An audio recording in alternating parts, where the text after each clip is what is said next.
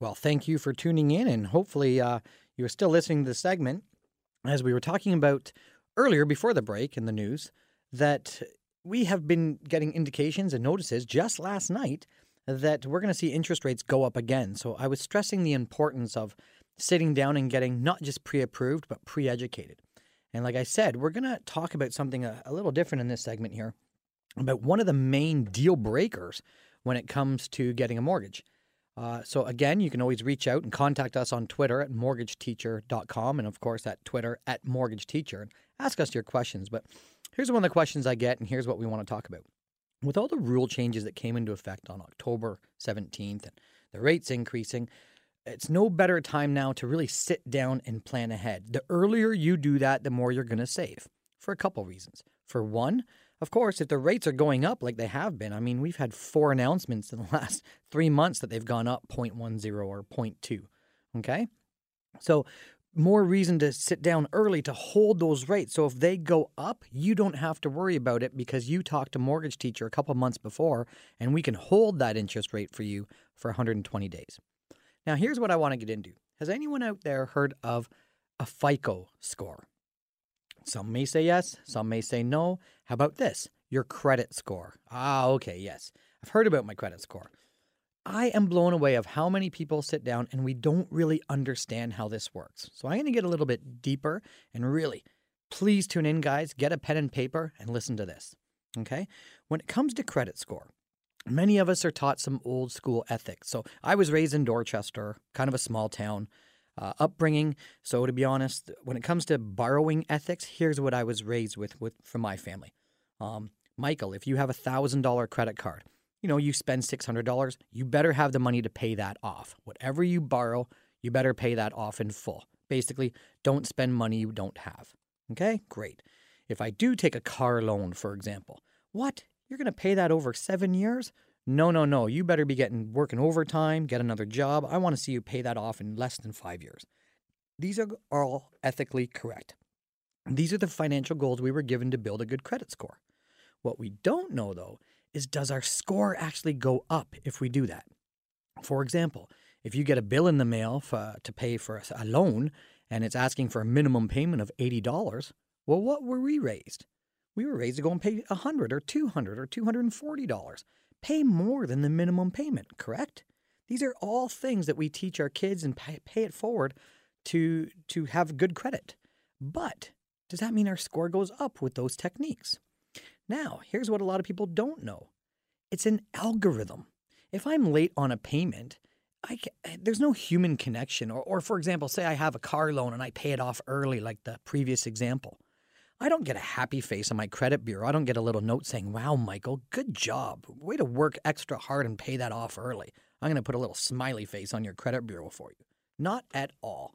In fact, if you pay something down to zero, what happens the next month? How many points do I get on that trade line, which is what we're going to call a, you know, a loan, a credit card. That's a trade line on your credit bureau.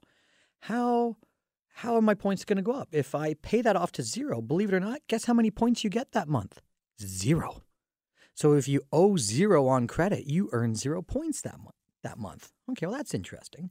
So how do I actually earn points? Or sometimes I get people that, you know, maybe 2 years ago you had some tough times, you missed a couple payments, now your score is a little lower than we like.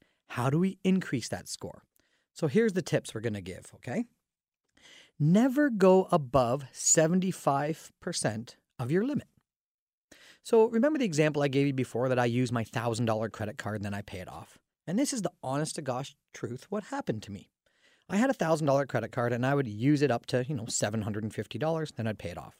I'd use up to 600, pay it off. In fact, I had it set up that whatever the balance is, please go into my bank account and pay it off in full. It was an automatic pay it off in full credit card, whatever you want to set that, whatever you want to call that. So I thought I was doing everything perfect. I would use the card, it would get paid off in full. So I remember this specific date. That's how good my memory is this way. I remember the Knights were going for the Mem Cup. It was uh, 2015, and I got a bill in the mail. It said, Michael, please pay us $27 because that is the minimum payment because you owe us $990. So it wasn't maxed out, but it was close. So, of course, I looked in the bank account. I had enough to pay that off. I filed that piece of paper away. because I knew that that was going to get paid out in full because of my automatic payment setup. So that happened. Now, here's the interesting part. Only 12 days later, I pulled my own credit bureau. I was, you know, going to look into getting an income property at the time. And I pulled my credit bureau, and here's what I saw on that specific trade line. I looked at that Visa card. It was a TD Visa. I scrolled across and said, okay, well, it says there's a $1,000 limit. That's true. It said the payment term was $27. Yes, that's true. I remember that on the bill. But then the balance, it didn't say zero. It should have. I just paid it off uh, two weeks ago. It didn't say zero. Well, it should say $990 then, because that's what the balance was. But guess what? It didn't say $990 either. This is where I was shocked. It actually said my balance was 1017 Now let's listen to the math there. If the payment's $27 and my balance is 990 then the $27 payment they have added on. Here's their logic, guys. They actually Creditors report the balance of your credit five days before the due date. So I physically did not pay the $27 yet. In fact, as you know, I paid out my 990 in full, but that transaction didn't actually happen yet on the Equifax, which is of course our credit bureau. Okay? So with that being done, it looks like on this trade line if my balance is 1017 but my limit is only 1000, to this algorithm. Remember, it is not a human at the other end. There's no smiley faces on our credit bureaus. But that means it looks like it's over my limit. Well, I was doing this for two years. I would use your card, pay it off in full. Use my card, pay it off in full. But because I was using it to its max, or even above 75%, I was losing 25 points some months, 20 points. My credit score at that time, people, were 537 was my score. That's below a bankruptcy. And the funny thing about it is, I've never missed a payment. I had a motorcycle that was half paid off. I had a house with 30% equity. I mean, from everything my parents raised me, I had perfect credit.